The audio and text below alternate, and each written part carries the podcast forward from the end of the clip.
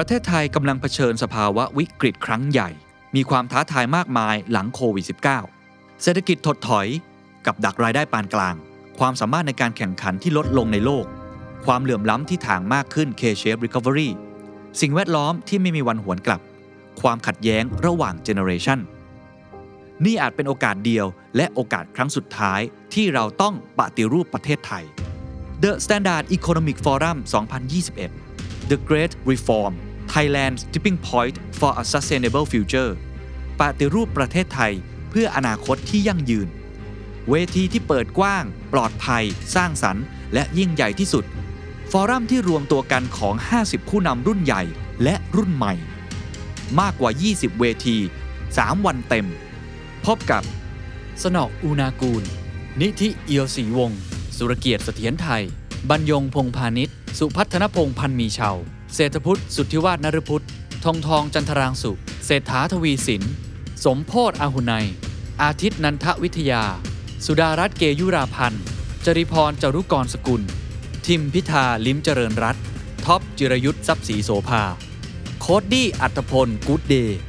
มายพัสราวลีธนกิจวิบูลผล และวิทยากรผู้ทรงคุณวุฒิอีกมากมาย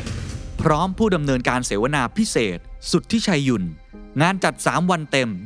26-28 พฤศจิกายน Virtual Conference ถ่ายทอดสดแบบ Full HD จัดเต็มแสงสีเสียง บัตร 1 วันราคา 1,500 บาท 3 วัน ราคา 3,900 บาท พิเศษ ซื้อบัตร Early Bird ก่อนวันที่ 20 พฤศจิกายน ราคาเหลือเพียง 2,500 บาท The Standard Member รับส่วนลดเพิ่มอีก 10%รับชมย้อนหลังได้ถึง 3 เดือน ซื้อบัตรได้แล้ววันนี้ที่ไทย Ticket Major ติ ติดตามรายละเอียดเพิ่มเติมได้ที่ The Standard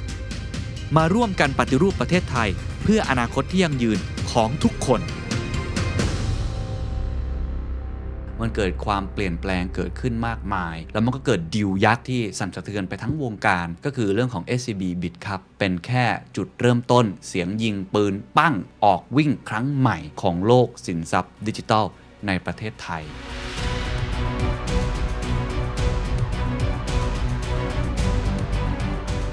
ปกติฟินเทคเนี่ยจะขายของอย่างใดอย่างหนึ่ง คราวนี้มันไม่ใช่ละ มันมาเป็นหนังมาเวลเลย มันมา 5 ตัวเจ็ดแปดตัวมันมารวมตัวกัน การที่เราจะไปสร้างห้างเองมันใช้ระยะเวลานานมาก แต่ทำไมเราไม่ซื้อห้างที่สำเร็จรูปแล้วล่ะ เพียงเชื่ออยู่ว่านวัตกรรมทางการเงินจะโดน disrupt ต่อไปอีกเรื่อยๆ จะมีคนทำคิดค้นมาใหม่ วันนี้ประเทศไทยถูกมาร์กแล้วนะฮะว่าเป็นประเทศศูนย์กลางดิจิทัลแอสเซทหนึ่งในโลกละ This is the Standard Podcast. The Secret Sauce. Executive Espresso สวัสดีครับ ผมเคนนักครินทร์และนี่คือ The Secret Sauce Executive Espresso สรุปความเคลื่อนไหวในโลกเศรษฐกิจธุรกิจแบบเข้มข้นเหมือนเอสเปรสโซให้ผู้บริหารอย่างคุณไม่พลาดประเด็นสำคัญ ต้องบอกว่าเวลาเรามีจำกัดจริง ๆ นะ ใครสนใจอยากจะฟังเพิ่มเติม โดยเฉพาะประเด็นที่มีน้ำหนักมากที่สุดในเวลานี้ก็คือ อนาคตของวงการสินทรัพย์ดิจิทัลไทย อนาคตของฟินเทคไทย เราอยากจะเป็น regional player ไปสู้กับชาวโลกเนี่ยนะฮะ มันจะเป็นได้จริงไหม regulation ต้องเป็นยังไง เรื่องของกฎระเบียบต่างๆ ต้องออกแบบมาแบบไหน และผู้เล่นต่างๆเขาคิดอะไรของเขาอยู่ ในเวที The Standard Economic Forum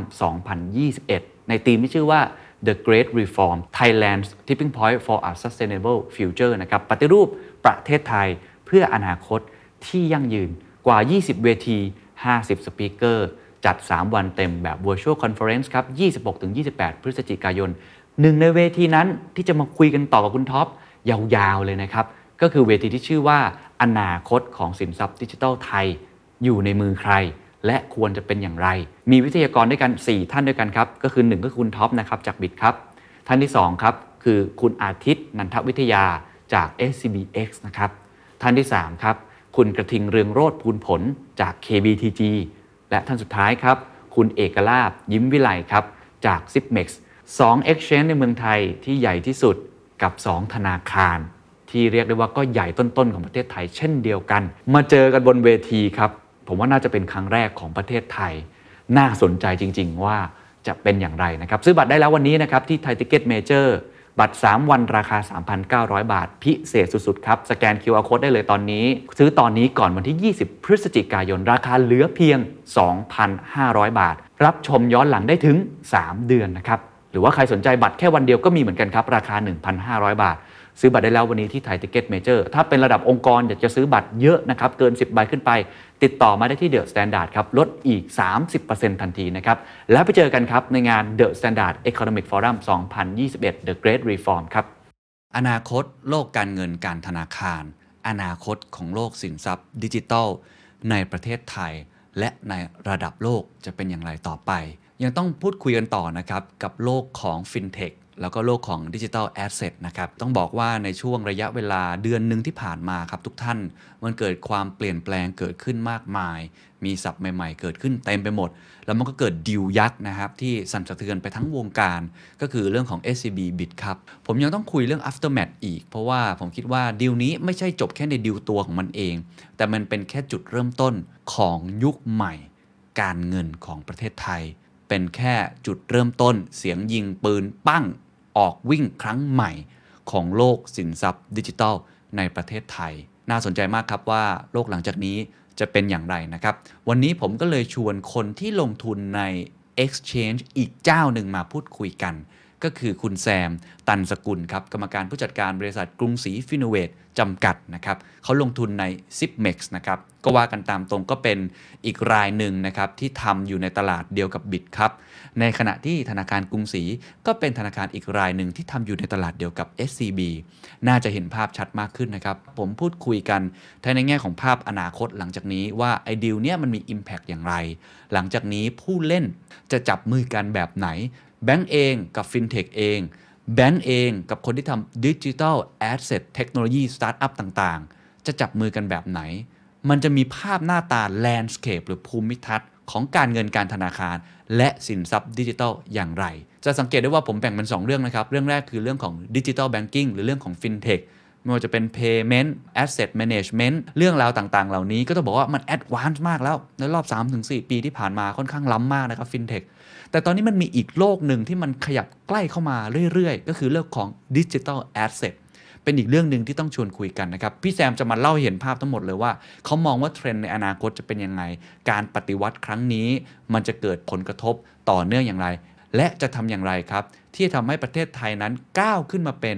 หนึ่งในศูนย์กลาง digital asset ของโลกให้ได้ ลองไปฟังครับ เราเห็น movement ที่น่าสนใจมาก ไม่ใช่แค่ตัว SCB กับ Bit ครับอย่างเดียวนะครับ แต่ผมเชื่อว่าหลังจากนี้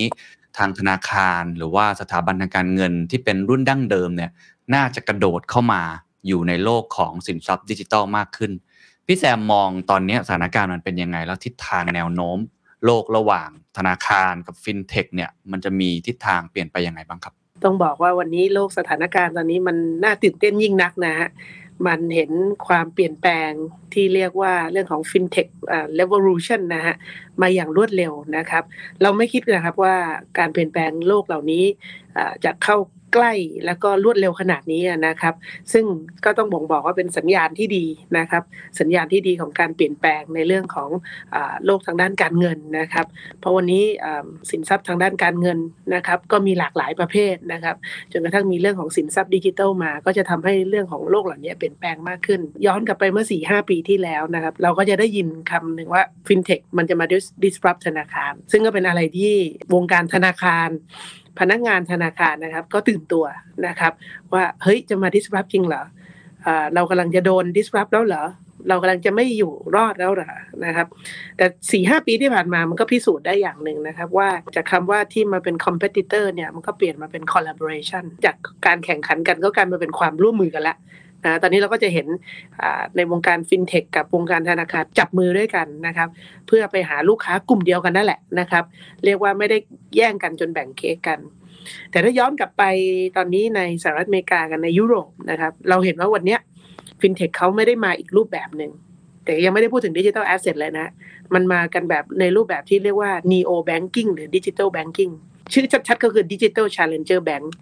ก็คือเอาไอ้ฟินเทคห้าตัวสี่ห้าตัวเนี่ยมารวมตัวกันเป็น Avenger ฮะคือปกติฟินเทคเนี่ยจะขายของอย่างใดอย่างหนึ่ง ถ้าฉันทำเรื่องสินเชื่อฉันก็ทำเรื่องเดียวฉันทำเรื่อง payment ฉันก็ทำแค่เรื่องเดียว แบงก์ก็โดนแบบมดกัดฮะทีละตัวทีละสองตัวมดเล็กตัวตัวใหญ่บ้างนะฮะแล้วก็สะบัดสะบัดออกได้บ้างนะคราวนี้มันไม่ใช่ละ มันมาเป็นหนังมาเวลเลย หรือ Eternals ล่าสุดนะอะเพิ่งไปดูมานะมันมาห้าตัวมันเจ็ดแปดตัวมันมารวมตัวกันนะเหรอคะฮะเกิดจากแพลตฟอร์มตัวหนึ่งก่อนในอังกฤษเนี่ยเยอะแยะมากเลยนะฮะอย่างมันก็จะมีแอปที่ชื่อว่า Revolut หรือ Monzo ที่ Revolut เนี่ยทำเรื่องของ multi currency travel card ไอ้บัตร travel card ที่เราใช้ไปเมืองนอกอะแต่เขาเขาสามารถแลกเงิน real-time ได้นะครับอืม เขามีลูกค้าอยู่ดีๆ ก็หลายล้านคนเขาก็บอกว่าฉันทำ travel card อย่างเนี้ยอย่างเดียวเนี่ยก็พอแล้วแหละ มันก็ไม่รู้จะโตยังไงละแค่ขยาย base อย่างเดียวนะครับ ก็ได้ค่า fee ประมาณหนึ่งยังไม่เยอะมาก แต่ก็ไปจับมือคุยกันบอกโหฉันมีลูกค้าเยอะทำไมฉันไม่ขายสินเชื่อบ้านบ้างอะทำไมฉันไม่ทำสินเชื่อ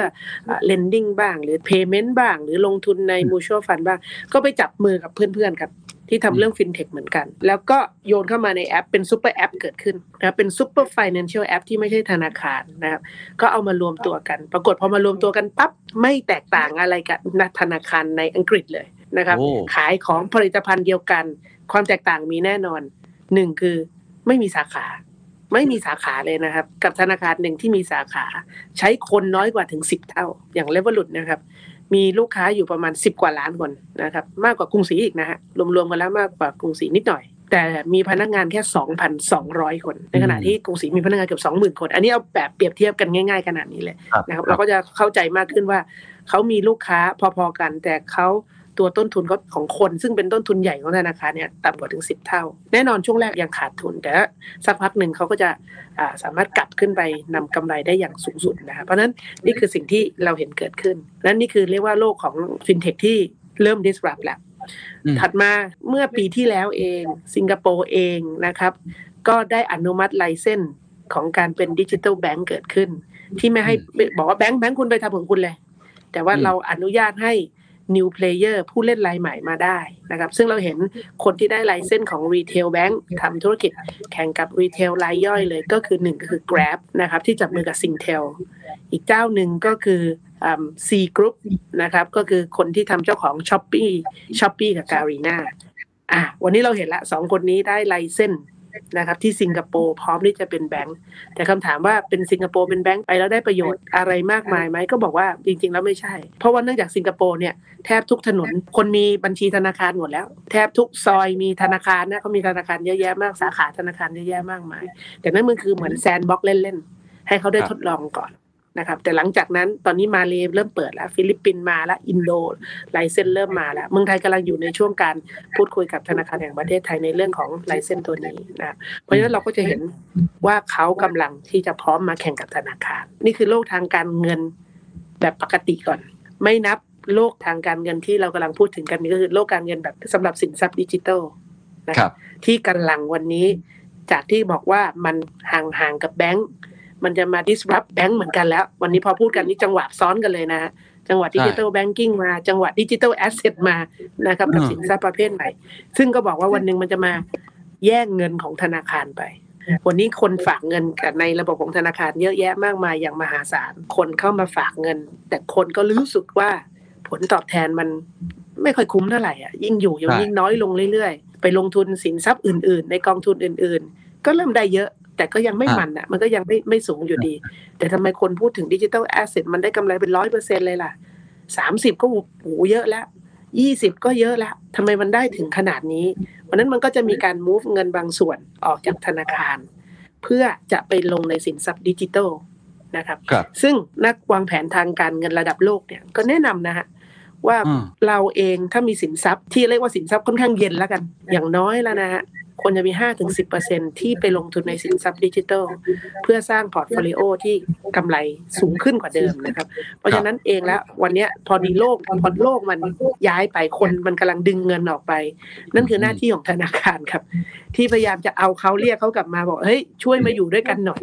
มันก็จะย้อนกลับไปเหมือนเมื่อตอนที่บอกว่าฟินเทคเป็นคู่แข่งแล้วก็จะพยายามทำยังไงให้มันคาบเกี่ยวกันได้ครับ โอ้ เป็นภาพที่ เอ่อ ทำให้เราเห็นได้ชัดเจนมากเลย ขอบคุณพี่แซมมากเลยว่า ถ้าเรามองก็มี 2 โลก ก็คือตัวดิจิ t a ลแบงกิ้งเนาะกับดิจิ t a ลแอสเซทตัว Digital Banking เมื่อกี้ก็ FinTech Revolution ตอนนี้ก็เริ่มเป็น Digital Avengers รวมตัวกันไม่ใช่แค่ตัวมดกัดละ แต่ว่า โอ้โห รวมกันแล้วตัวใหญ่ขึ้นมาแข่งกับแบงก์หรือว่าในสิงคโปร์เองก็มีการให้ไลเซนเป็น Big Tech เลยมาทำด้านนี้เองงั้นแบงก์ก็ต้องโอ้โหเรียกได้ว่าปรับตัวค่อนข้างมาก ในขณะเดียวกันฝั่ง Digital Asset อีก ก็เป็นอีกความท้าทายหนึ่งของแบงก์อีกเช่นกันทีนี้ผมเลยอยากถามว่าทั้งหมดที่เห็นสถานการณ์ที่เกิดขึ้นเนี่ยถ้ามองเอาเฉพาะ Digital Asset ก่อนเพราะเมื่อกี้ FinTech เราเริ่มเห็นภาพชัดแล้วใช่ไหมฮะว่าแบงก์เองก็กระโดดเข้ามาเอง หรือว่าจับมือและไม่ได้ยอมให้มา disrupt อย่างเดียว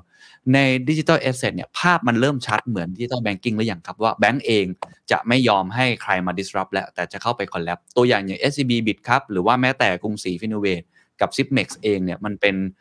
โมเดล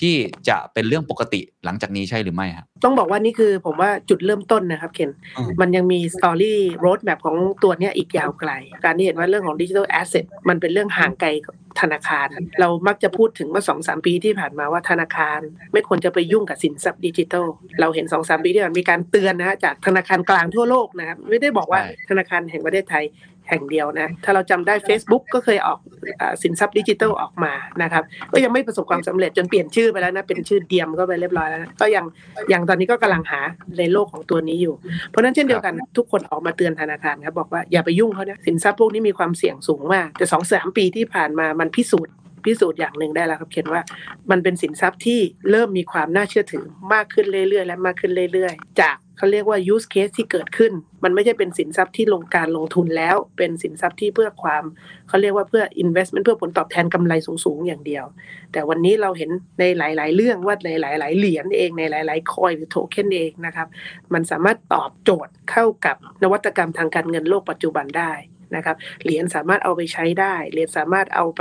ทำประโยชน์อย่างอื่นได้นะครับ และราคาของเหรียญก็สะท้อนตัวของเหรียญนั้นอย่างที่แท้จริงนะครับถ้าย้อนกลับไป2อสปีที่แล้วเราก็จะเห็นว่าเหรียญเนี่ยมันขึ้นลงตามเรียกว่า speculation ตามค่าเก็งเก็งกำไรเลยนะแทบจะเพียวๆเลยนะครับ แต่ปัจจุบันมันเริ่มพิสูจน์แล้วเฮ้ยมันไม่ใช่แล้วนะเหรียญเหล่านี้มันเริ่ม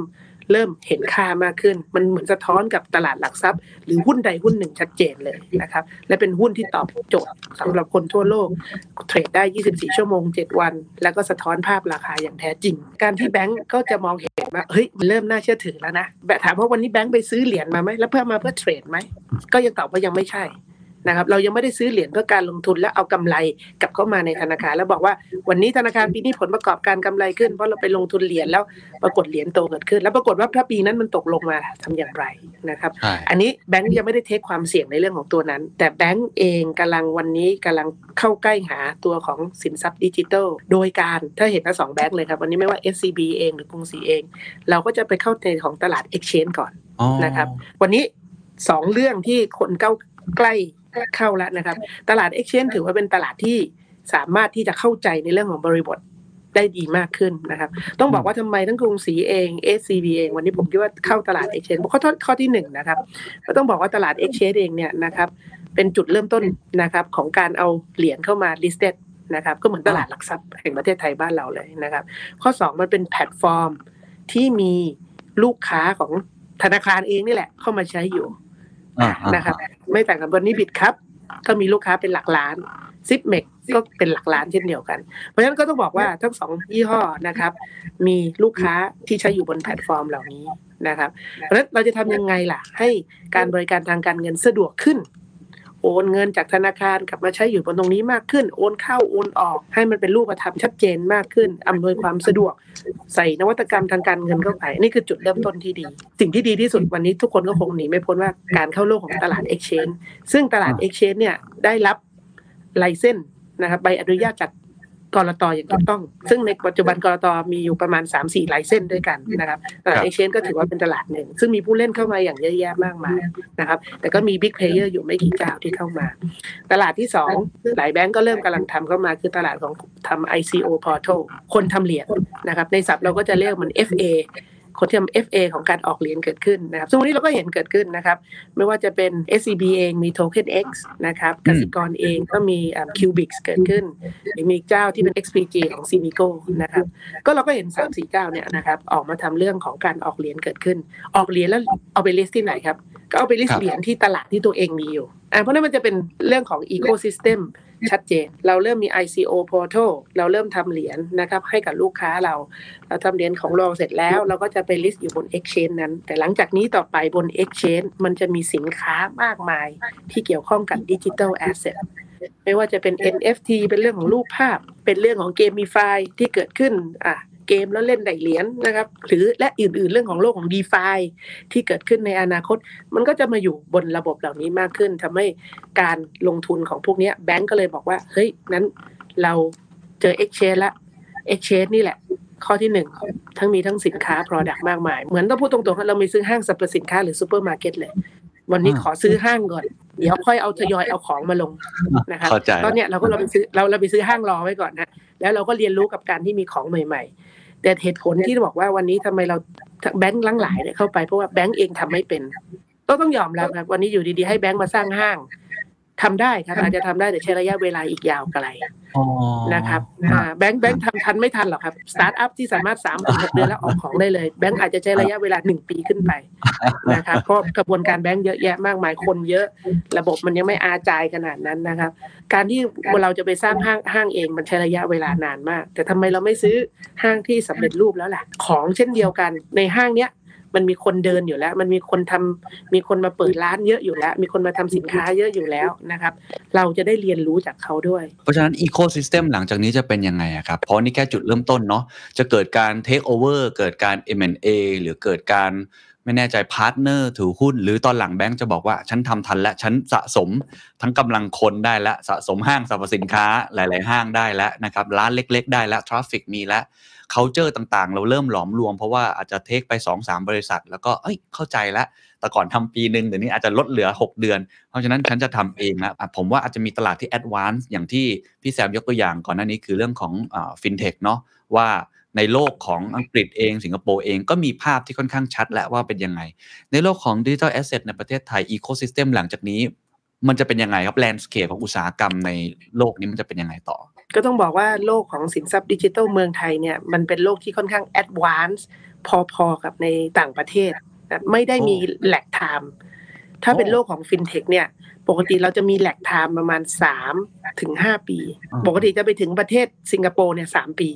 สิงคโปร์เนี่ยจะเป็นประเทศที่แรกที่เป็นรับจากสิงอ่าทางด้านอังกฤษกับสหรัฐอเมริกาก่อน ซึ่งจะ lag time ประมาณ2-3ถึงปีประเด็นคนลงทุนสตาร์ทอัพเนี่ยจริงๆอย่างอย่างพวกผมเนี่ยไม่ได้ยากมากนะ ไม่ได้ยากเกินไป ผมก็แค่ไปแอบส่องเมืองนอกทำอะไรกัน มาถึงสิงคโปร์แล้วอะแล้วรีบไปชิงที่สิงคโปร์ก่อนก็อย่างเงี้ยมันก็สามารถที่จะทำได้ แต่บังเอิญโลกของ digital asset เนี่ย lag time กับเมืองนอก แต่ก่อนเนี่ยอาจจะประมาณหนึ่งปี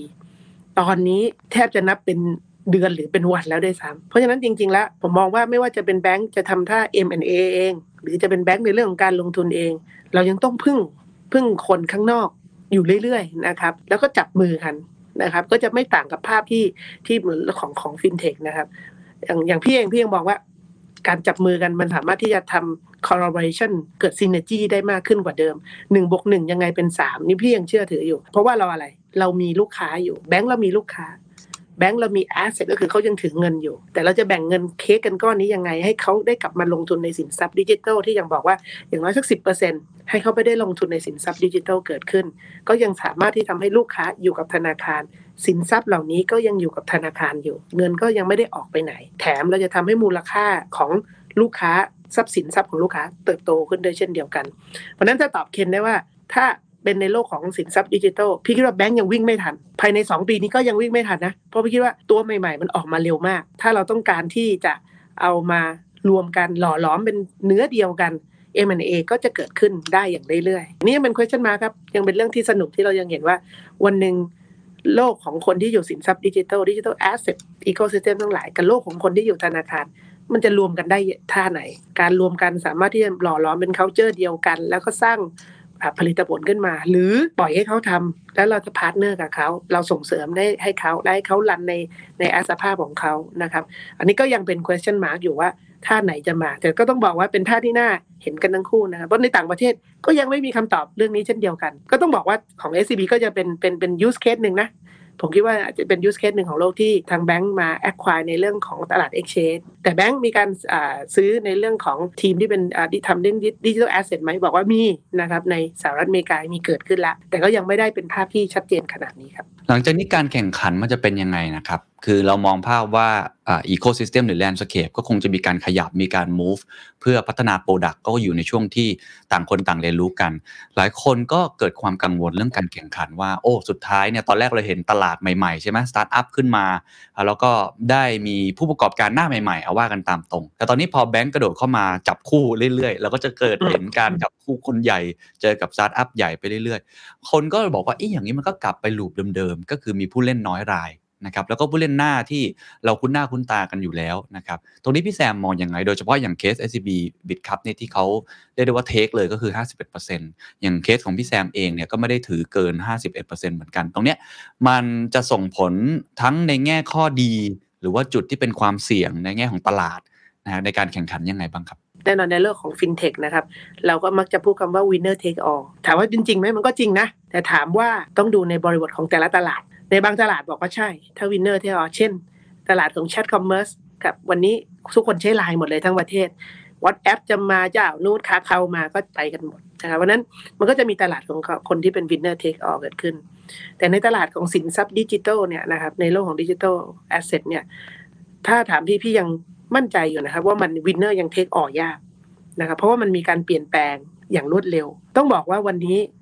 SCB เองกับบิ t ครับกรุงศรีกับ Zipmex เดี๋ยวจะมียี่ห้ออื่นในอนาคตนะครับ จริง ๆ แล้วไม่ได้มาแข่งกันเองหรือว่ามาทำอะไร เรายังมีคู่แข่งที่อยู่ต่างประเทศกันอีกเยอะนะฮะเรายังมี Binance มี FTX มีตลาด Coinbase อยู่ที่สหรัฐอเมริกา ต้องบอกว่า 3-4 เจ้าเหล่านี้จริง ๆ เป็นคู่แข่งนะฮะ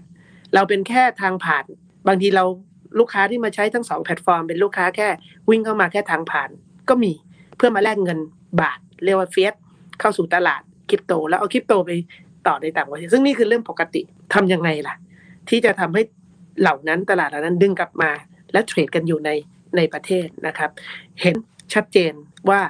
หลังจากนี้เทรดกันไปแล้วนะครับกำไรมันอยู่ในประเทศ สามารถที่จะจ่ายภาษีได้อย่างถูกต้องออกมาแล้วก็อย่างชัดเจน นั่นคือสิ่งที่เรากำลังมองอยู่ ก็คล้ายๆกันครับว่าคนไทยอยู่ดีเราไปใช้ในโลกของ Facebook แล้วเราพอสุดท้ายเราก็ไม่ได้จ่ายภาษี ไม่มีใครได้ได้เสียภาษีสักคนเลย เพราะฉะนั้นสิ่งที่สำคัญที่สุด ไม่ว่าจะเป็น SCB เองกรุงศรีเองหรือแบงก์อื่นๆในอนาคตที่จะมาลงทุน เพื่อที่เราต้องการส่งเสริมสตาร์ทอัพเหล่านั้นให้มี presence อยู่ในเมืองไทย ตอบโจทย์ เรื่องของความถูกต้องของทางด้านกฎหมายกรตเกิดขึ้นนะครับ แล้วก็ทั้งเรื่องของกรมสรรพากรในเรื่องของภาษีที่เกิดขึ้น เราก็จะเห็นรูปลักษณ์เหล่านี้เกิดขึ้นนะครับ แล้วก็ช่วยตอบโจทย์ในเรื่องของนวัตกรรมใหม่ๆ ให้กับคนไทยได้มากนะเพราะสิ่งหนึ่งที่วันนี้ที่น่าสนใจเขียนก็คือว่าวันนี้ประเทศไทยถูกมาร์กแล้วนะฮะว่าเป็นประเทศศูนย์กลางดิจิทัลแอสเซทหนึ่งในโลกละนะฮะทุกคนเริ่มสนใจแล้วบอกว่าประเทศไทยมันทำอะไรกันเยอะแยะมากเลย ในช่วง 6 เดือนที่ผ่านมาเนี่ยนะครับเรามี d e f i System ที่ใหญ่เรามีบล็อกเชนสตาร์ทอัพ Band Protocol Alpha Finance ซึ่งเป็นระดับที่ Binance จะต้องเอาไปจดเข้าเหรียญในตลาดหลักทรัพย์นะครับทำอย่างไรล่ะ วันนี้ทำให้ตลาดของเมืองไทยได้สร้าง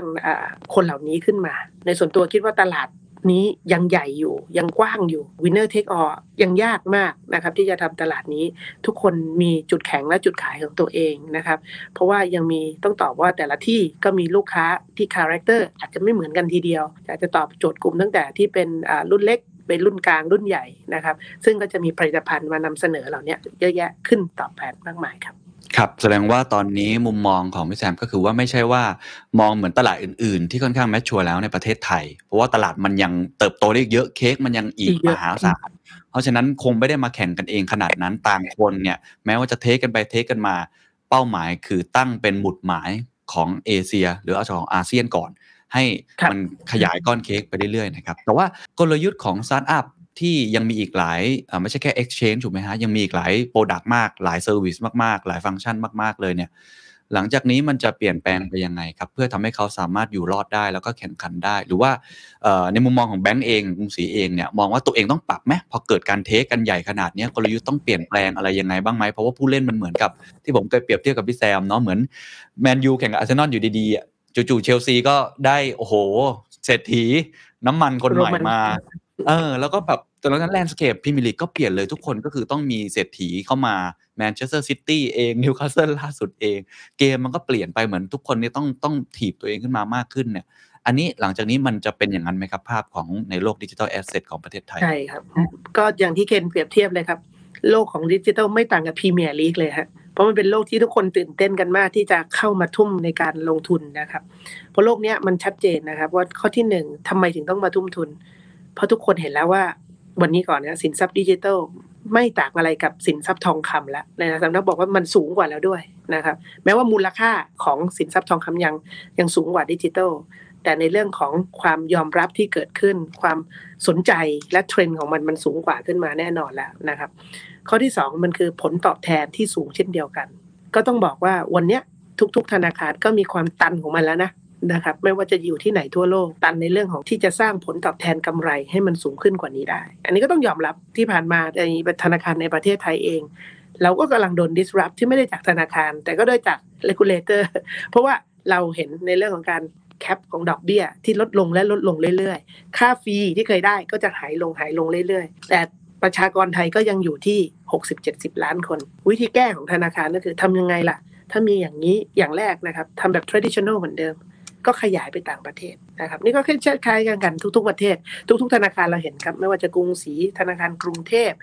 หรือธนาคารกสิกรไทยก็เราก็มีการขยายออกไปต่างประเทศเพราะเราต้องขยายเค้กของเราให้ให้กว้างขึ้น โจทย์เหล่านี้มันก็ตอบไม่ทันอยู่ดี แต่พอดีเราวันนี้เราเห็นเค้กก้อนหนึ่งครับ ที่บอกว่าเค้กก้อนนี้เป็นเค้กก้อนใหม่ที่แบบเฮ้ย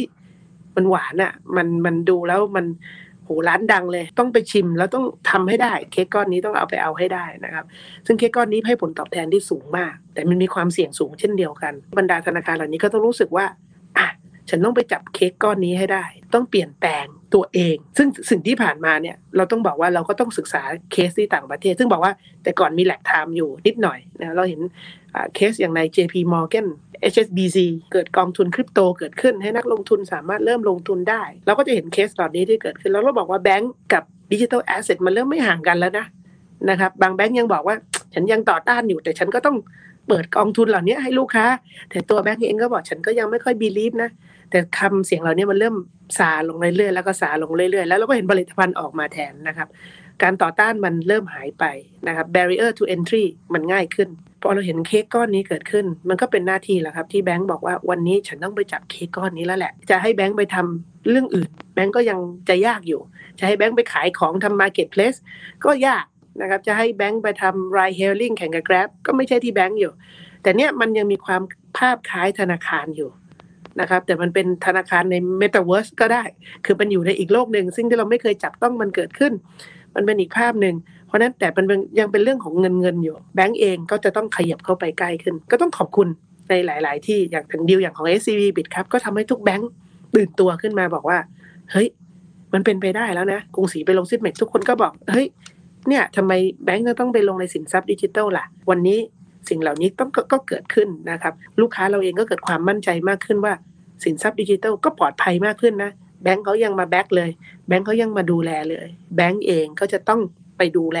สินทรัพย์ใหม่ ๆ ที่เกิดขึ้นนะครับหรือผลิตภัณฑ์ใหม่ ๆ ที่อยู่บนโลก digital assetแบงก์อาจจะไปมองเองก็ได้ แบงก์อาจจะให้ช่วยน้องๆที่ทำสตาร์ทอัพกลุ่มพวกนี้เข้าไปช่วยดูกัน แล้วก็กลับมานะครับต่อไปนี้คือการที่เขาเอาเข้ามาดูแล้วครับ เอาสินทรัพย์ดิจิทัลมาแล้วมาดูว่า อันเนี้ยขายให้ธนาคารได้ป่ะให้ลูกค้าธนาคารได้ป่ะเช็คกับแบงก์ชาติสิเช็คกับก.ล.ต.สิสามารถได้ไหมทำอย่างไรล่ะ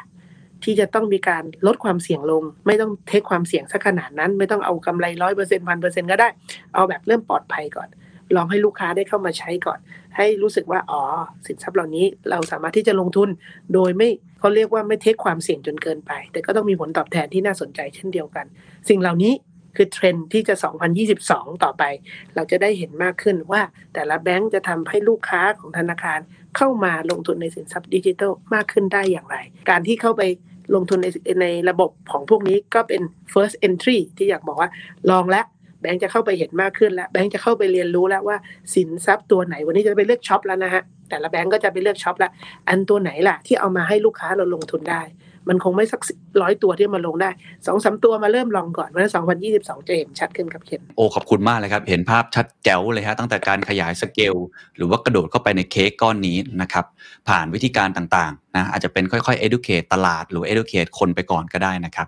แต่อีกฝั่งหนึ่งแหละครับอย่างของกรุงศรีฟินโนเวตเองก็ลงทุนในสตาร์ทอัพเยอะสตาร์ทอัพจะจะต้องปรับตัวยังไง จะมีวิธีการเข้าหาตรงนี้ยังไง คือก่อนหน้านี้เราจะพูดกันเยอะว่าโอ้สตาร์ทอัพนี่จะมา disrupt กลับมาแทนเลย ใช่ไหมฮะทุกคนก็จะพูดกันเยอะ แต่พอเราเห็นดีลเนี่ยสองสามดีลเนี่ยเราจะรู้สึกว่าเอ๊ะเหมือนจะไม่ใช่แล้วฮะ มันไม่ได้โอ้โหรบราฆ่าฟันกันแล้วเหมือนจะมาหลอมรวมร่างกัน แล้วหลังจากนี้สตาร์ทอัพจะต้องมีกลยุทธ์ยังไงครับ ที่จะทำให้เขาสามารถอาจจะมีชีวิตอยู่รอดได้ หรือว่าสามารถเติบโตได้ครับ จริงๆก็ต้องบอกว่าตอนนี้มันเป็นจุดเริ่มต้นที่ดีนะครับ เงินลงทุนในสตาร์ทอัพวันนี้นะครับสมัยก่อนร้อยเปอร์เซ็นเราก็จะลงในใน tech สตาร์ทอัพที่เป็นปกติ ผมไม่น่าเชื่อนะวันนี้เรียกฟินเทคทั่วไปนี่เป็นเรื่องปกติไปแล้วเป็น tech ปกตินะฮะแต่วันนี้มันมีเรื่องของ tech ที่ทำเรื่องของ digital asset เกิดขึ้นนะครับในเรื่องของโลกของสินทรัพย์ดิจิทัลเกิดขึ้น เช่นเดียวกันครับ วันนี้เค้กของการลงทุนเงินมาช่วยกันลงทุนแล้ว ตัวสตาร์ทอัพเองครับเคนก็ต้องมองแล้วว่าวันนี้แบงก์จะมาช่วยอะไรได้ วันนี้แบงก์ก็จะต้องบอกว่าแบงก์มาช่วยหนึ่งข้อที่หนึ่งเรื่องเรื่องของเงินทุน ถ้าต้องการในช่วงแรกนะครับ แต่ก็ต้องบอกว่าสตาร์ทอัพพวกนี้ไม่จำเป็นต้องใช้ ระยะเวลายาวนานมากนะครับเขาสามารถที่จะทำกำไรด้วยตัวเองได้อีกระยะเวลาไม่นาน อาจจะต้องขอแค่เงินลงทุนช่วงเริ่มต้นเขาตรงตรงนั้นเองสองแบงก์มีเรื่องของลูกค้า แบงก์มีเรื่องของเงินที่ลูกค้าฝากไว้อยู่ จะสามารถเอามาลงทุนจากตรงนี้ได้อย่างไร เป็นช่องทางได้อย่างไร มันก็เลยเป็นบริบทว่าในอนาคตแบงก์กับพวกเราที่ทำเรื่องของ digital asset สตาร์ทอัพทั้งหลาย ก็จะเขาเรียกว่าผูกกัน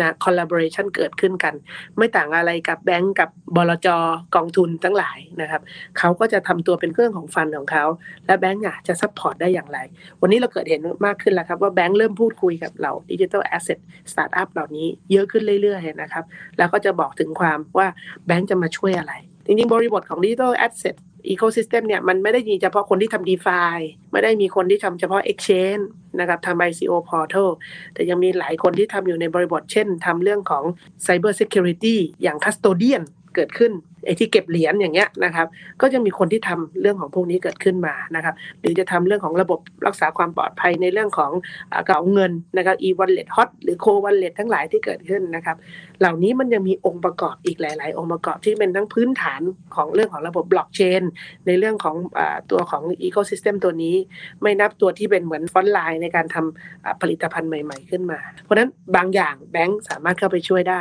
บางอย่างแบงก์ได้แค่เป็นแค่ผู้ลงทุน เช่น ระบบ custodian เนี่ย แบงก์ก็แค่ลงทุน แต่แบงก์จะ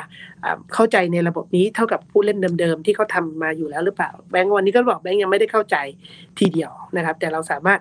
เอาเงินลงทุนไปช่วยเขาได้ โลกนี้ถ้าจะสวยที่สุดในเรื่องของ digital asset ในความหมายของพี่ที่เท่าที่พี่เห็นนะครับถ้ามันรวมกันได้ไม่อย่าเรียกว่ารวมฮะประสานงานกันได้ดีกว่า ระหว่างแบงก์กับ digital asset สตาร์ทอัพก็จะเป็น win-win กับทั้งคู่ เพราะสุดท้ายแล้วแบงก์ก็เอาเงินมาให้ digital asset สตาร์ทอัพเอาเงินของลูกค้ามาให้ลงทุน นะแบงก์ก็ได้ digital asset สตาร์ทอัพก็ได้เงินของแบงก์ไปไปทำการลงทุนด้วยเช่นเดียวกัน ดูแล้วถ้าทรงอย่างนี้อีก2 3 ปีนะครับ ลักษณะแบบนี้ก็จะเกิดขึ้นสตาร์ทอัพที่ทำเรื่องของสินทรัพย์ดิจิทัลทั้งหลาย เขาสามารถที่จะประสานมือกับธนาคารไป และเพื่อเติบโตไปด้วยกันครับ เทรนด์ก็น่าจะเป็นลักษณะการจับมือกันมากกว่าประสานกันในมุมมองของพี่แซมนะครับแต่ว่าผมต้องถามแทนผมไปเช็คในโซเชียลมีเดียมา ตั้งแต่เกิดดิวสองสามดิวนี้นะฮะมันจะมีคำพูดหนึ่งซึ่งผมคิดว่าน่าสนใจมาก แล้วก็จะชวนคุยต่อนะครับ ก็คือว่าหลายคนก็จะรู้สึกว่าเราอยากเข้าสู่โลก ใช้คำว่า decentralize สมมตินะฮะแน่นอนว่า exchange ที่เราพูดถึงเขาไม่ได้ decentralize ถูกไหมเขาก็ยังมีลักษณะการมีเก็บ liquidity ของเราไว้อะไรก็ว่ากันไปแต่นั่นอีกเรื่องหนึ่ง แต่ในความหมายของคนเขารู้สึกว่าก่อนหน้านี้เรามองว่าจะมีผู้เล่นหน้าใหม่ๆ เต็มไปหมดเลย ที่ขึ้นมา disrupt เขาก็อยากเห็น ecosystem ใหม่ๆ ที่เกิดขึ้น แต่ตอนนี้กลายเป็นภาพเนี่ยมันจะกลับมาคล้ายๆเดิมก็คืออะสุดท้ายก็เป็นแบงก์เจ้าเดิมๆนั่นแหละนะผมอาจจะเป็นลูกค้ากรุงศรีอยู่อาจจะเป็น SCB อยู่ ผมก็ไม่ต้องเปลี่ยนอะไร ผมก็แค่ย้ายเข้าไป ในโอกาสใหม่ๆ หรือ product ใหม่ๆ ที่แบงค์เข้าไปจับมือต่างๆ หลายคนก็แอบเสียดายไอ้ความรู้สึกตรงนี้ว่ามันไม่มีเจ้าใหม่ๆ เหมือนกับวงการผมสื่อนะก่อนหน้านี้โอ้มีช่องสามช่องเจ็ดมีต่างๆจู่ๆมี YouTube ขึ้นมา มี Facebook ขึ้นมา มีมีผู้เล่นหน้าใหม่ที่เป็นสตาร์ทอัพจริงๆ อันนี้พี่แซมน่าจะเข้าใจความหมายของผม แล้วก็ความหมายของผมว่าคุณผู้ฟังหลายท่านรู้สึกรู้สึกแบบนั้นครับอันนี้ผมก็เลยไม่แน่ใจว่าพี่แซมคิดยังไงมีมุมมองยังไงต่อเรื่องนี้ครับถ้าอย่างที่เคนพูดไอตัว decentralize หรือในสับเราเรียกว่า DeFi ปกติทุกวันนี้ไม่ว่าแบงก์เอง ธนาคารเอง หรือ Exchange เอง เราทำตัวเป็น Centralized Finance หรือ c f i คือเราเป็นตัวกลางรับเงินมาแล้วเราก็ปล่อยกู้ อย่างซิดเมกเองก็ทำเช่นเดียวกันก็เป็น Centralized Finance ก็คือรับเหรียญมา แล้วก็ปล่อยกู้เหรียญออกไป แล้วอยู่ดีๆ วันหนึ่งมันก็มี d e f i โผล่ขึ้นมา บอกไอ้แบงค์ไม่ต้องอยู่แล้ว จริงๆ Zipmex ก็ไม่ต้องอยู่เช่นเดียวกันนะครับฉันไม่อยู่ตรงกลาง คนที่ปล่อยกู้กับคนที่กู้เจอกันเอง ใช้ระบบ smart contract ก็คือใช้ระบบบล็อกเชนมา matching กันเอาเองไป ซึ่งวันนั้นเราก็บอกว่าเนี่ยคน disrupt เราแน่เลย ซึ่งวันนี้พี่ก็ยังเชื่ออยู่นะว่า เขาก็ยังไม่ need แบงค์แต่เราแค่เราแค่ไปประกบอยู่ข้างๆ เช่น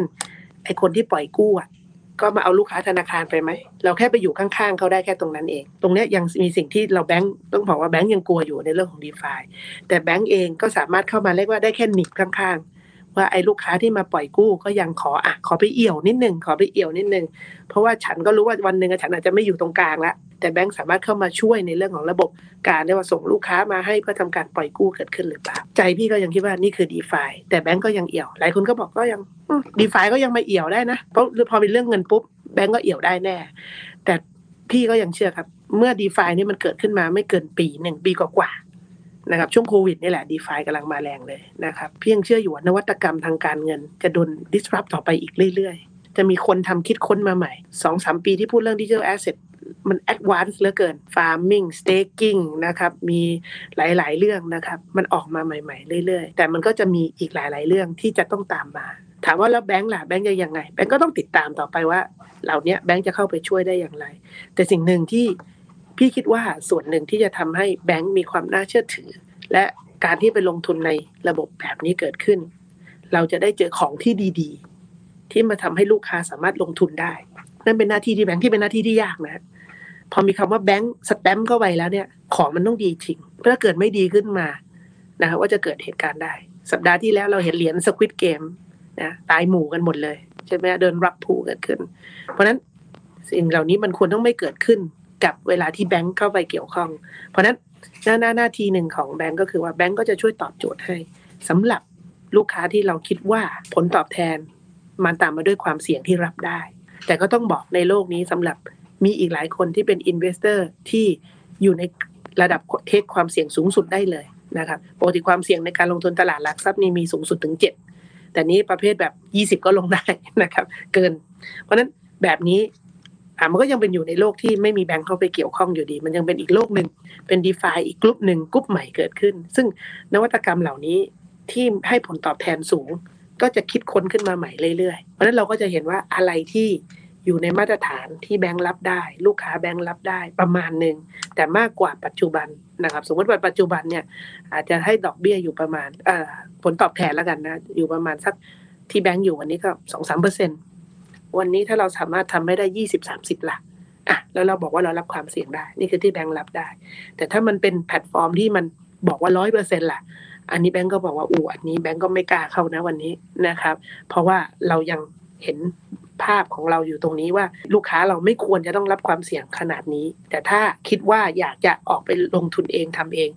ลูกค้าก็สามารถที่จะต้องไปเทคความเสี่ยงเอาเองได้ เพราะฉะนั้นเราก็ยังจะมาช่วยให้ระบบตรงนี้สามารถที่ลูกค้าเราสามารถสร้างผลตอบผลตอบแทนได้ แต่อยู่ในในเกณฑ์ที่รับความเสี่ยงได้ครับ ตอนแรกเนี่ยตอนที่เกิดฟินเทคใหม่ๆ ยังไม่มีคริปโตเคอเรนซีอะไรขนาดนั้นนะคนก็มองว่า โอ้ฟินเทคจะมา disrupt แบงค์แน่ ๆ ซึ่งในวงการอะอย่างผมยกตัวอย่างอย่างสื่อเกิด Facebook มาคือ disrupt ทันทีเลยคือผมไม่มีเวลาต่อสู้ใช่ไหมทำผมทำปริ้นเงี้ยผมทำทีวี ผมไม่มีเวลาต่อสู้ แต่แบงค์เนี่ยเข้มแข็งมาก ในการอาจจะมี regulator ด้วย หรือว่าใช้เวลาในการเปลี่ยนผ่านค่อนข้างนานระดับหนึ่งมาถึงผู้บริโภคนะครับ ก็เลยค่อยๆ ปรับตัวเองเข้ามากับฟินเทคตอนนี้เราก็เห็น ecosystem ของฟินเทคที่แบงก์เริ่มกระโดดเข้าไปทันแล้ว ในขณะเดียวกัน พอมันมีอีกมาราธอนหนึ่งก็คือเรื่องของ digital asset แบงก์ก็เริ่มกระโดดเข้ามาแล้ว ตอนนี้คือเริ่มทันแล้ว ตอนแรกคนบอกโดน disrupt แน่ ตายแน่ๆ ไม่ต้องมีแบงก์แล้วหลังจากนี้ เรื่องของ custodian เรื่องของ trust ไม่มีแล้วอ้าวแบงก์เห็นเลยแบงก์ก็โดดเข้ามาทันก็คือปรับตัวทันอีก ทีนี้ใน wave หลังจากนี้ที่พี่แซมบอกแบงก์ก็ต้องปรับตัวไปเรื่อยๆคำถามของผมก็คือว่าอาจจะ extreme นิดนึงนะแต่อยากรู้ว่า ในอนาคตเนี่ยมันยังมีโอกาสไหมครับ ที่จะมีคนมา disrupt แบงก์จริง ๆ และไอ้ความเชื่อถือที่ปกติแบงก์เนี่ยเป็นคนที่ยึดถือไว้ จะหายไปและจะมีคนที่น่าเชื่อถือกว่าขึ้นมาแทนเหมือนกับที่วันนี้ผมเปรียบเทียบในโลกสื่อ ตอนนี้มันไปโลก Facebook Google YouTube ไปหมดแล้วคือโดนดิสรับแบบระเนระนาดเลย แต่ของแบงค์เนี่ย ผมว่ามันยังอยู่ในช่วงเปลี่ยนผ่านนั้นอนาคตเนี่ยมีโอกาสที่จะเกิดขึ้นแบบนี้ไงแบงค์ยังกลัวอยู่ใช่ไหมว่าความน่าเชื่อถือเราจะถูกย้ายไปหาใครก็ไม่รู้ครับ ต้องบอกที่เคนถามแปะเลยฮะวันนี้แบงค์เนี่ยมีอยู่อย่างเดียว ที่วันนี้แบงค์ไปไหนนะฮะพกคำว่าความน่าเชื่อถือหรือว่า trust ไปด้วย วันนี้เวลาเราไปคุยกับใคร ไปแปะกับใคร แต่ก่อนเราไปแปะกับฟินเทคเราทำให้ฟินเทคดูน่าเชื่อถือ อย่างเช่นเราไปลงทุนใน Finnomena อะ Finnomena ก็ดูน่าเชื่อถือขึ้นพอมีแบงก์มาลงทุนคนก็จะการลงทุน วันนี้เราใช้คำว่าแปะของคำว่าเชื่อถือไปลงใน Zipmex ทุกคนก็บอกโอ้ Zipmex เออน่าเชื่อถือขึ้น แต่เรายังไม่รู้เลยครับความน่าเชื่อถือของเราเนี่ยไปได้ถึงระดับไหน พี่คิดว่าแบงก์ยังมีความน่าเชื่อถืออยู่ แต่ตัวระบบเทคโนโลยีนี้จะทำให้ความน่าเชื่อถือของตัวเอง วันหนึ่งจะมาเทียบเท่ากับแบงก์ได้ พี่เชื่ออย่างนั้นว่าวันหนึ่งนะครับเรื่องของบล็อกเชน วันหนึ่งที่มันพัฒนาถึงขีดสุดนะต้องบอกพัฒนาถึงเต็มที่ วันนี้เราก็เชื่อถือในเรื่องของระบบบล็อกเชนละว่ามันสามารถที่มันไม่สามารถที่จะเข้ามาแก้ไขข้อมูลได้ แต่มันเองระบบรอบข้างเนี่ยกำลังโดนอยู่ แต่ถ้าจะทำให้ ecosystem มันแข็งแรงเกิดขึ้น วันหนึ่งมันก็ไม่จำเป็นต้องมีแบงค์ครับ วันหนึ่งคนก็จะสามารถอย่างที่ Facebook กำลังทำอยู่ ที่เคยพูดถึงเรื่องของการโอนเงินเกิดขึ้น ถ้าวันหนึ่งไม่ว่าจะเป็นแพลตฟอร์ม ที่ไม่ใช่แบงค์แต่เป็นแพลตฟอร์มที่วันนี้เราเข้าถึงถึงทุกวัน Facebook เอง Google เอง หรืออีกหลาย ๆ ตัวขึ้นมา แล้วบอกทำหน้าที่ได้เหมือนธนาคารเลย รับฝากเงินถอนเงินโอนเข้าโอนออกแบงค์จริง ๆทำอยู่แค่สี่อย่าง ที่วันนี้ทำแล้วถือว่ามีผลประกอบการที่ดี ถ้าไม่นับกับการปล่อยสินเชื่อลูกค้ารายใหญ่นะครับ ถ้าบอกลูกค้า retail หนึ่งก็คือทำเรื่องของระบบชำระ จริง ๆ ระบบชำระไม่ได้แตกต่างวันนี้ระบบใหญ่ ๆทำระบบชำระได้ แค่มีระบบการตรวจสอบอะไรชัดเจนเหมือนธนาคารหรือเปล่า ถามว่าวันหนึ่ง ถ้าบล็อกเชนมันทำได้ มันก็คือทำได้ robot ทำได้มันก็คือทำได้ ระบบปล่อยกู้ง่ายเลย ดูแป๊บเดียวลูกค้าคนนี้ขายดีปล่อยไปเลย ทวงหนี้ก็ใช้ระบบทวงไปนะครับไม่ดีเตะออก อันนี้ก็ อยู่ได้ได้สามเรื่องโอนเงินจบเลยดิจิทัลแอสเซทโอนเงินต่อไปนี้ไปที่ไหนก็ได้ในโลกแล้วนะครับสี่ asset management นี่คือรายได้สี่อย่างของธนาคาร ก็จะเห็นว่าไม่ได้ยาก ถ้าวันหนึ่งเทคโนโลยีเหล่านี้ สามารถที่สร้างความเชื่อถือ แล้วก็ตีแบรนด์ของตัวเองสร้างความเชื่อถือได้ แล้วก็เขาเขาไม่เคยเป็นธนาคารมาก่อน ก็จะเห็นภาพเหล่านี้ที่เกิดขึ้น ก็ต้องบอกว่าวันนี้พี่เชื่อเชื่อว่าเป็นไปได้ อีกไม่กี่ปีครับ ที่เราคาดการณ์ไว้เรียบร้อยแล้วนะครับ ไม่ว่าจะเป็นประเทศไหนคือวันหน้าแบงก์จะต้องอยู่ข้างหลังของทุกแพลตฟอร์ม อันนี้ไม่เกี่ยวกับ digital asset นะจะต้องแบงก์ต้องต้องอยู่ข้างหลังแล้ว จะไม่มีคำว่ากรุงศรีขึ้นก่อน จะไม่มีคำว่า SCB ขึ้นก่อน สมมุติว่าเป็นห้างสรรพสินค้าหนึ่งบอกอยากฉันมีแพลตฟอร์มที่ดีเหลือเกิน วันนี้ฉันอยากจะทำธุรกรรมขึ้นมา เกี่ยวกับแบงก์บอกแบงก์บอกว่าได้ เดี๋ยวแบงก์ขายบริการที่เราเรียกว่า banking as a service หรือ BaaS ฉันไปบริการเธอข้างหลังเสีย เธออยากทำอะไร เธออยากจะฝากเงิน เธออยากจะทำอะไร เธออยากจะปล่อยกู้ เธออยากจะลงทุน เธออยากไปทำได้เลย วันหน้าแบงก์เนี่ยจะลดบทบาทอย่างชัดเจนนะครับ อย่างชัดเจนคือเราเตรียมกันเรียบร้อยทุกๆแบงก์วันนี้ที่เราบอกว่าทำ Open API Open API ทั้งหลายคือแบงก์เตรียมตัวครับ ถ้าวันหนึ่งแบงก์จะไม่สามารถที่จะออกหน้าได้ และคนรู้สึกว่าความเชื่อถือของแบงก์ไม่จำเป็นต่อไปละแบงก์ก็จะลดบทบาทผู้เล่นลงมา ให้ไปเป็นแค่ผู้เล่นหลังบ้าน นะฮะจากกองหน้าก็ไปเป็นกลางรับถึงโกเลยนะเอาง่ายเอาง่าย ๆ เลยคือไม่ต้องยิงประตูก็ได้ ไม่ต้องออกหน้า เวลาทีมยิงเข้าเรามักจะจับแต่ผู้เล่นคนยิงประตูใช่ไหมฮะอะต่อไปแต่วันนี้ยิงประตูเข้าเป็นหน้าตาเป็นแบงค์หมดเลย แต่วันหลังไม่เป็นไรแล้ว ผมไปเป็นกองหลังเป็นกองกลางรอรับได้เลย ยอมได้เงินน้อยหน่อยอะปกติศูนย์หน่าจะได้เงินสูงอะยอมได้เงินน้อยหน่อย แต่ ยังรักษาเสถียรภาพได้อยู่ มีลูกค้าเหมือนเดิม อาจจะมีลูกค้าเยอะกว่าเดิมเข้าไปอีก มองเห็นภาพอนาคตมาก ๆ นะครับ และการปรับตัวของแบงก์หลังจากนี้เจากองหน้าจะมาเป็นกองกลางตัวรับ แล้วก็อาจจะกลับไปเป็นโกนะฮะแต่ว่าเป็นเซอร์วิสทุกอย่างที่อยู่ข้างหลังหมดเลย หลังจากนี้เราอาจจะไม่รู้จักแบงก์เลยก็ได้เด็กอนาคต 30 ปีข้างหน้าเมตาเวิร์สมาไม่รู้จักแบงก์แต่ว่าแบงก์อยู่ข้างหลัง support ทุกอย่างเป็น infrastructure พื้นฐานที่ทำได้หมดเลยก็ได้ โอ้ น่าตื่นเต้นมาก ๆ นะครับ ขออนุญาตกลับมาที่โลกของ digital asset เอ่อเมื่อกี้เราพูดค้างกันไว้นิดนึงครับว่าเราอยากทำให้ประเทศไทยเป็นเป็นเหมือน hub เนาะ of digital asset of ASEAN เอาอาเซียนก่อนละกัน หลังจากที่สิงคโปร์เคยทำได้ในโลกของการเงิน ตอนนี้เหมือนหลายคนก็แอบจะคาดหวังนะแล้วก็ดูว่าเออโลกเรานี่พัฒนาไปเยอะมาก ตั้งแต่แบงก์เองสตาร์ทอัพเองก็เริ่มเป็นจุดสนใจของ VC หลาย ๆ ที่มาก ๆ เลย พี่จันคิดว่าความเป็นไปได้ที่จะเป็นอย่างนั้น มีมากน้อยแค่ไหน แล้วก็อะไรเป็นปัจจัยที่จะสนับสนุนให้เราสามารถเป็นศูนย์กลาง ทางการเงินในโลกของสินทรัพย์ดิจิทัลได้ครับ ปัจจัยหลักสนับสนุนก็คงมาจากหลายปัจจัยนะครับ วันนี้คงคงไม่ต้องบอกแล้วว่าถ้าปัจจัยจากเรื่องการลงทุนเงินลงทุน หรือการ collaboration กับธนาคารเนี่ยของประเทศไทยคงมาสูงสุดเลยนะฮะข้อนี้ไม่มีปัญหา ข้อที่ 2 สิ่งที่ต้องการสนับสนุนคือ regulator วันนี้จริงๆ regulator ก็สนับสนุน แต่ก็ถ้าจะทำให้มันเป็นที่หนึ่งได้ ก็คงจะต้องใส่เกียร์เข้าไปกว่านี้อีกนิดนึง เพราะฉะนั้นบทบาทของกรตเองก็จะต้องเป็นบทบาทที่สำคัญนะครับ เช่นเดียวกับธนาคารแห่งประเทศไทยนะครับ ที่จะต้องเข้าใจในเรื่องของบทบาท แล้วก็ play active มากขึ้นนะครับหมายถึงว่าเขา active อยู่แล้ว แต่พอดีมันเป็นโลกของโลกของสมัยใหม่ มันก็จะต้องเร็วขึ้นนะครับนั่นก็คือเรื่องของคนที่องที่เข้ามา เช่นเดียวกับรัฐบาลเองนะครับ ถ้าวันนี้ถ้าเราอยากจะมีหน้ามีตาในสังคมนะครับ เราอยากจะบอกว่าเราเป็นประเทศเรื่องอุตสาหกรรมการเงิน ผมก็ยังอยากเชียร์ให้รัฐบาลนะครับ ไม่ว่าจะเป็นชุดไหนยุคไหนในอนาคตมานะครับ ต้องบอกให้ชัดเจนเลยว่าถ้าจะทำเมืองไทยมาคุณต้องสนับสนุนเพราะเม็ดเงินเนี่ยไม่ได้มีปัญหาสตาร์ทอัพไทยมันมีปัญหาในหลายเรื่องนะชัด ๆ เลยคือเรื่องนักพัฒนาในประเทศไทยถือว่ามีน้อยมาก เราจะโตไปกว่านี้มากกว่านี้เริ่มลำบาก นะครับ ปัจจุบันนะครับ ถ้าถ้าเคนไปถามในหลาย ๆ บริษัทที่ทำเรื่องโมบายแอปพลิเคชันทำแอปอะไรขึ้นมาก็จะบอกว่าเราขาดแคลนอะไร เราขาดแคลนนักพัฒนา Developer เนี่ยน้อยมาก ในประเทศไทยเนี่ยมีอยู่ประมาณหลักหมื่นต้นๆสองหมื่นไม่เกิน ในขณะที่เวียดนามมีหลักหลายแสน เขามีการตั้งเป้าชัดเจนครับ อย่างเวียดนามบอกว่าปีหนึ่งฉันต้องมีนักพัฒนาปีละหนึ่งแสนคน ประเทศจีนชัดเจนปีละหนึ่งล้านคน แต่ประเทศไทยวันนี้ยังผุดได้อยู่หลักพันอยู่เลยต่อปี นะครับเพราะนั้นมันไม่มีทางที่จะตอบโจทย์บอกว่าวันหนึ่งถ้าฉันอยากเป็นโลกทางการเงิน โดยเฉพาะดิจิทัลแอสเซทฉันต้องมีคนทำตอนนี้มันมีได้แค่อย่างเดียววันนี้คือถือว่าโชคดีคือคนย้าย วันนี้เราจะเหตุสังเกตครับ วันนี้พี่รับdeveloper มาทำงานที่แบงก์เนี่ยแต่ก่อนเนี่ยมาทันทีเลยครับจากสตาร์ทอัพย้ายมาอยู่ที่แบงก์มาแน่นอนเราเห็นว่าแบงก์โอ้โหทุ่มทุนมาก แต่วันนี้พอบอกว่ามาทำงานแอปทั่วไปอพอดีได้อีกที่หนึ่งอะรับทำทำบล็อกเชนสตาร์ทอัพเงินเดือนก็สู้ไม่ได้นะ แต่ก็อยากไป มัน dev ไปด้วย มัน trade ไปด้วย ได้เข้าเข้าถึงโลกมากขึ้น อาจจะรวยกว่าอีกอ้าวบอกว่าเออแม่งเหล่านี้เราก็เออเข้าใจละวันนี้เรายังกินใบบุญเก่าอยู่ได้อีกสักสองสามปีครับ เอา developer คนเดิมแล้วไปเรียนรู้เรื่องการ dev บล็อกเชนแล้วก็ย้ายมาทำและเรื่องนี้นะครับ เพราะฉะนั้นแล้วนะครับ อันนี้คือสิ่งที่เรายังกินได้ แต่ในระยะยาวรัฐบาลจะสนับสนุนอย่างไรทำให้เรามีนักพัฒนาเหล่านี้เยอะขึ้น สร้างโอกาสให้เขา ได้ออกมาทำเรื่องของพวกนี้มากขึ้น พูดคุยกับทางทางด้านก.ล.ต.เลยกับแบงค์ชาติเพื่อสนับสนุนนะครับให้เกิดภาพเหล่านี้เช่นเดียวกันเพราะเม็ดเงินเหล่านี้มันคือเม็ดเงินที่จะเข้ามาในประเทศไทย แล้วก็สร้างชื่อเสียงให้กับประเทศไทยมากขึ้น หลักๆเนี่ยแหละครับ หลักๆก็คืออยู่ที่หน่วยงานของรัฐบาลเองนะครับกับ regulator เอง ที่จะต้อง support เหล่านี้ เพราะคิดว่าเพราะพี่คิดว่าคนไทยเด็ก ๆ ไทย เรื่องนวัตกรรมทางการเงินไปได้อย่างรวดเร็ว เราไม่มีข้อด้อยเมื่อเทียบกับ การเงินโลก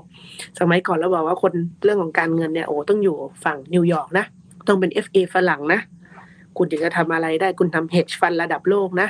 ก็มันมาจากเนี่ยจอร์จโซรอสก็มาจากฝั่งโน้นนะครับในขณะที่ประเทศไทยเราไม่เคยพูดถึงใครที่ทำเรื่องนี้เลยนะ ตั้งแต่สมัยค่าเงินบาทแล้วก็เป็น typical เหมือนเดิมๆแต่วันนี้บอกว่าไม่ใช่ละน้องๆคนไทยทีมงานสตาร์ทอัพที่ทำเรื่องของตัวนี้ขึ้นมา เขามีความคิดเขาเรียกว่าเหมือนเป็น financial engineering นะ คิดค้นนวัตกรรมใหม่ๆ ทางด้านการเงินตัวใหม่ ๆ ได้ ไม่ได้ยากและมีคนเก่งๆมาก เพียงแต่คนพัฒนามันไปไม่ทัน ถ้าวันนี้เป็นไปได้ ถ้าจะเอา short term คนหัวคิด คนไทยเก่ง แล้วเราก็ไปจับมือครับ จับมือกับเวียดนามหรือจีน ในเรื่องของการช่วยกันพัฒนาแพลตฟอร์มขึ้นมา เรามีการพูดคุยครับในวงการของ Event Tech Startup เองบอกวันนี้ประเทศไทยเราโตสตาร์ทอัพกว่านี้ไม่ได้แล้วยูนิคอร์นเราจะมีได้อีกไม่กี่ตัวแล้วฮะจะหมดแล้วฮะเพราะว่าเราพัฒนาไม่ทัน เรามีคนพัฒนาไม่ทัน วันนี้เคนยังเคยสัมภาษณ์คมสันจาก Flash ingredient ของ Flash ที่ดีคือใคร คือทีม tech จากที่จีน โชคดีว่าคมสันพูดภาษาจีนได้ คมสันมี co-founder ท่านหนึ่งอยู่ที่เมืองจีนทำเรื่องคุม tech มี tech กว่าหลายร้อยคนที่ทำอยู่ที่นั่น นี่คือความโชคดี Bitkub เองก็เป็นบริษัทที่ใหญ่แต่ Bitkub โชคดีว่าวันนี้มันเป็นคน transfer คนจากวงการปกติเข้ามา แต่วันนี้ถ้า Bitkub เอง Zipmex อยากจะโตกว่านี้ ในอนาคตจะโตยาก เพราะนั้นสิ่งเดียวคือตอนนี้อย่าง รัฐบาลก็ต้องช่วยว่าในการอะถ้ามี tech จากต่างประเทศเข้ามาล่ะเป็นอย่างไรบ้าง เป็นไปได้ไหม smart visa ก็เริ่มมีภาษีที่จะต้องถูกลงเป็นไปได้ไหมที่จะไปพูดคุยกัน ดึงดูด tech talent เข้ามา สิงคโปร์มี tech talent เยอะแยะมากมาย ย้อนกลับไปที่ Silicon Valley เราไม่เคยเห็น tech talent เราเป็นหน้าตาหัวหัวทองนะส่วนใหญ่หัวเอเชียทั้งนั้นน่ะปั่นจักรยานกันอยู่นะฮะนั่นคนจีนทั้งนั้นที่นั่งอยู่ที่ตรงนั้น เพราะนั้น เราต้องทำให้เหล่านี้เป็น tech talent เกิดขึ้น ถึงจะตอบให้ทันนะครับ ถ้าพี่เคยพูดง่าย ๆ คือหลายครั้งก็เปรียบเทียบเอาฟุตบอลอีกนะอะเคนกับพี่ชอบฟุตบอลเหมือนกันก็จะบอกว่าฟุตบอลโลกเหมือนกัน ถ้าเคนไปทำฟุตบอลโลกประเทศไทยไม่มีทางไปบอลโลกหรอกถ้าจะเอาท่านี้ even จะเอาลูกครึ่งมาทั่วโลกแล้วก็ไม่ได้ ไม่มีทางอะกองหน้าไงเราก็ไม่เก่งนะวันนี้ลองแต่ละประเทศโอนสัญชาติกันหมดแล้ว ในอ่าตะวันออกกลาง เพราะฉะนั้นถ้าจะไปได้คุณต้องใช้ผู้เล่นต่างชาติเข้ามาบ้าง นะครับผสมกับคนไทยที่เก่งนะครับเพราะฉะนั้นเช่นเดียวกันกับ tech startup เหมือนกันครับ ถ้าเราเรายอมให้มันมีทั้งสองฝ่ายเกิดขึ้น เราก็จะทำให้ tech talent เราเก่งขึ้น วันนี้เราไม่ต้องไปบอกครับว่าเราจะมียูนิคอร์นสิบตัว20ตัว เราโฟกัสเลยครับ วันนี้โลกของ digital asset ประเทศไทยต้องเป็นโลก digital asset แต่เราต้องมาแค่องค์ประกอบว่า แล้วเราจะช่วยสนับสนุนอะไรได้บ้าง ตรงนั้นมากกว่าครับ ครับเป็นเรื่องของคนเลยนะฮะที่เป็นเรื่องสำคัญมากคนๆเลยบุคลากร หลังจากนี้นะครับ ก็เลยคำถามสุดท้ายแล้วกันนะครับสำหรับคุณผู้ฟังที่ฟังอยู่เนี่ย โอ้เห็นโลกอนาคต แล้วบางคนก็ตื่นเต้นผมคือผมจะสังเกตเห็นเอ่อเขาเรียกว่าเทรนด์หลังๆ ในโซเชียลมีเดียได้ ผมพยายามจะจับกระแสคนนะจะมีคนบางประเภทก็คือสนุกตื่นเต้น ผมว่าดีลอย่าง SCB b i t c u p หรือแม้กระทั่งกรุงศรี Zipmex เนี่ยมันมันไม่ได้ส่งผลกระทบในแง่ของตัวธุรกิจอย่างเดียวแต่ความรู้สึกของพวกเราด้วยรวมทั้งมันมีเมตาเวิร์สในช่วงนี้ด้วย ฝั่งหนึ่งก็อย่างที่ผมบอกไปเลย พร้อมไป อีกฝั่งหนึ่งจะเริ่มกังวลนะว่าฉันจะไหวหรือเปล่าว่าในโลกอนาคต ฉันจะตกขบวนหรือเปล่า ฉันไม่ไหวแน่ๆเลยอะไรอย่างนี้นะครับ ก็เลยอยากจะให้พี่แซมทิ้งท้ายว่าเอาเฉพาะโฟกัสแค่โลกการเงินก็ได้แค่ฟินเทคหรือว่า digital asset หรือว่าคนที่ทำงานเกี่ยวข้องกับธนาคารเทคโนโลยีที่เกี่ยวข้องเนี่ย skill set mindset หลังจากนี้ที่เขาจะต้องทำงานต่อไปแล้วทำให้เขาอยู่รอดได้แล้วก็แข่งขันได้ เอาแค่ 5 ปีข้างหน้านี้ก่อนเนี่ย ต้องไปทำอะไรบ้างต้องไปเรียนรู้อะไรบ้าง ต้องติดอาวุธอะไรเพิ่มบ้างครับ แต่ก่อนเราก็ต้องพูดคำว่า reskill upskill นะครับนะจริงๆ คือ upskill นะหลักๆ สมัยก่อนเราพูดต้องเราต้อง upskill แหละต้องเท่าทันได้ถึงโลกการเงิน มีการ train เรื่องของ startup fintech เรื่องของเทคโนโลยีพอมาเรื่องของโลกของสินทรัพย์ดิจิทัลขึ้นมานะครับ หลายๆ คนถึงก็ต้อง reskill จะต้องเปลี่ยน skill กันใหม่เลยนะครับ ให้เพื่อให้เข้าทันมากขึ้นนะครับ ถ้าพี่บอกว่าปี 2 ปีนี้มันจะกระทบอย่างรุนแรงไหมคงยังแต่ในประมาณ 5 ปีนะครับ เอาเป็นว่า อย่างน้อย ช่วงเนี้ยเราต้องเข้าใจศึกษากับเรื่องของบริบทเหล่านี้ให้อย่างชัดเจนนะครับ เพื่อที่เขาเรียกว่าอีก 3 ปี ปีที่ 3 ปีที่ 4 ปีที่ 5 สิ่งที่มันกำลังจะมาแรงขึ้น เราจะได้ปรับตัวทัน คราวนี้แน่นอนจะปรับตัวท่าไหน ถ้าคุณเป็นสาย developer ก็หลายๆคนก็บอกฉันก็จะต้องไปเริ่มการเขียน coding เรื่องของการทำบล็อกเชนแหละถ้าฉันเป็นสายที่เริ่มมีเงิน ฉันอยากจะลงทุน ฉันอยากจะต้องแนะนำการลงทุน ฉันเป็นธนาคาร ฉันก็ต้องเข้าใจในเรื่องของสินทรัพย์ เพื่อที่จะแนะนำทำความเข้าใจให้มากขึ้นนะครับ เพราะนั้นเราต้องเปิดใจการนั้นสิ่งอย่างแรกก่อนเลยก่อนที่จะคุณจะ reskill คุณ upskill ได้วันนี้คุณต้องเริ่ม open mindset แล้วนะต้องบอกวันนี้แบงก์ open mind แล้วนะเป็นคนที่ปิดมาตลอดเรื่องของสินทรัพย์ดิจิทัลธนาคารแห่งประเทศไทยกลตเขา open mind แล้วนะครับเขาพูดถึงตัวนี้เพียงแต่ว่าเขาขอบอกให้ควบคุมให้หน่อย ควบคุมให้ดี ไม่ใช่ให้ไปลงทุนแล้วก็กลับมาเละนั่นคือสิ่งที่ open mind เกิดขึ้น เพราะนั้นถ้าคุณจะทำไงได้ วันนี้สตาร์ทก่อนเลย open mindset ก่อน ยอมรับมันนะครับว่ามันยังกำลังมาไม่ถึงถึงกับต่อต้านนะครับ แต่พอโอเพนมันต้องยอมรับกับเข้ามาให้ได้นะครับ แล้วก็สองก็ดูว่า แล้วเราจะเข้าไปลองไปมีส่วนร่วมกับมันได้มากน้อยอย่างไร ใครไม่เคยลงทุนก็ลองสักนิดดูไหมหรือว่ามันโลกของโลกของสินทรัพย์ดิจิทัลมันเป็นอย่างไร เมื่อมันถึงเวลาที่มันจะต้องปรับตัวเข้ามา เราจะรับมันได้หรือไม่ ปีหน้าครับแบงก์ชาติเองก็จะออกเหรียญที่เรียกว่า CBDC ขึ้นมา หรือว่าบาทดิจิทัลขึ้นมาให้เราได้เรียนรู้กัน นั่นคือสิ่งที่ประเทศไทยกำลังมุ่งหน้าไปอีกอันหนึ่งซึ่งถามพี่อยู่ในวงการสตาร์ทอัพอย่างนี้ชอบไหมมันบอกโหเฮ้ยอย่างนี้ดีครับ เอามาให้ลองได้ใช้กันเลย อย่างถ้าเคนลองดูวันนี้สมมุติถ้ามีเงินสนับสนุนจากรัฐบาลเข้ามา คนละสมมุติ 5,000 บาท นะครับหรือสองพันบาทที่เราเพิ่งจ่ายให้กับผู้ปกครองที่เรื่องประสบปัญหาเรื่องโควิด ที่ให้นักเรียนช่วงเปิดเทอม 2,000 บาท แต่ยังให้ไปเบิกเงินสดอยู่ที่โรงเรียนอยู่เลย เราไม่รู้หรอกครับ เงินมันทอนมันหล่นมันอะไรเท่าไหร่ทั่วประเทศ แต่ CBDC จะเข้ามาช่วย ต่อไปนี้ชัดเจน 2,000 บาทเข้ากระเป๋าตังค์เข้าโมบายแบงกิ้งธนาคารทุกประการของลูกค้าและ2,000 บาทนี้บังคับครับว่าต้องซื้ออะไรที่ร้านไหนเท่านั้น นะครับ จะต้องเป็นร้านที่ถูกต้องร้านที่เสียภาษีจริง ๆ ร้านที่ยอมรับจริง ๆ ไม่ใช่2,000บาท พอผู้ปกครองได้เงินมา ผู้ปกครองเอาไปซื้อเหล้าแหล้วอะนี่ก็เป็นเรื่องจริงที่เกิดในสังคมบริบทที่เกิดขึ้น เอาไปซื้ออะไรที่ไม่เกี่ยวข้องกับลูกของตัวเองเลย แต่ต่อไปนี้2,000บาทชัดเจนเกิดขึ้น บอกว่า2,000บาทนี่ไปซื้ออะไร ซื้อเสื้อซื้ออุปกรณ์การเรียนให้กับลูกได้เท่านั้น ซื้อนมอย่างเงี้ยเราจะนมนมแจกอยู่แล้วเพราะนั้นลักษณะเหล่านี้ที่เกิดขึ้น ก็ทำให้เงินไม่มีทอนไม่มีหล่น และถึงปลายทางอย่างชัดเจน เงินมาร้อยบาทรู้ว่าร้อยบาทอยู่ทางไหน นี่คือ digital asset อันหนึ่งนะ แต่เป็นในรูปแบบที่เอามาใช้ในระบบบนบล็อกเชน เห็นต้นน้ำปลายน้ำอย่างชัดเจน ซึ่งก็จะทำให้คนไทย พอปีหน้าเราได้ใช้ เราก็จะเข้าใจอ๋อนี่คือโลกของ digital asset แบบไม่ต้องต้องไปเก็งกำไรอะไรเท่าไหร่ แต่มันทำให้วันนี้ เงินที่เราได้มาจริงๆ ได้เกิดการเอานำไปใช้ประโยชน์อย่างแท้จริงเกิดขึ้น มีมูลค่าสูงสุดออกมา ก็จะทำให้เราเข้าใจและยอมรับเกิดขึ้น พอยอมรับเกิดขึ้น มันก็จะมีเหรียญใหม่ ๆ เกิดขึ้นที่เอาไปใช้ในเรื่องของการทำธุรกิจใหม่ ๆ แนวใหม่ ๆ เกิดขึ้นนะครับ เพราะฉะนั้นเปิดใจลองใช้ถ้าเข้าใจมากกว่าขึ้น คุณก็ปั๊บ upskill ของคุณ เริ่มจะลงทุนเกิดขึ้นนะครับ ก็จะเข้าใจในเรื่องของสินทรัพย์ดิจิทัลได้อย่างดีครับเคน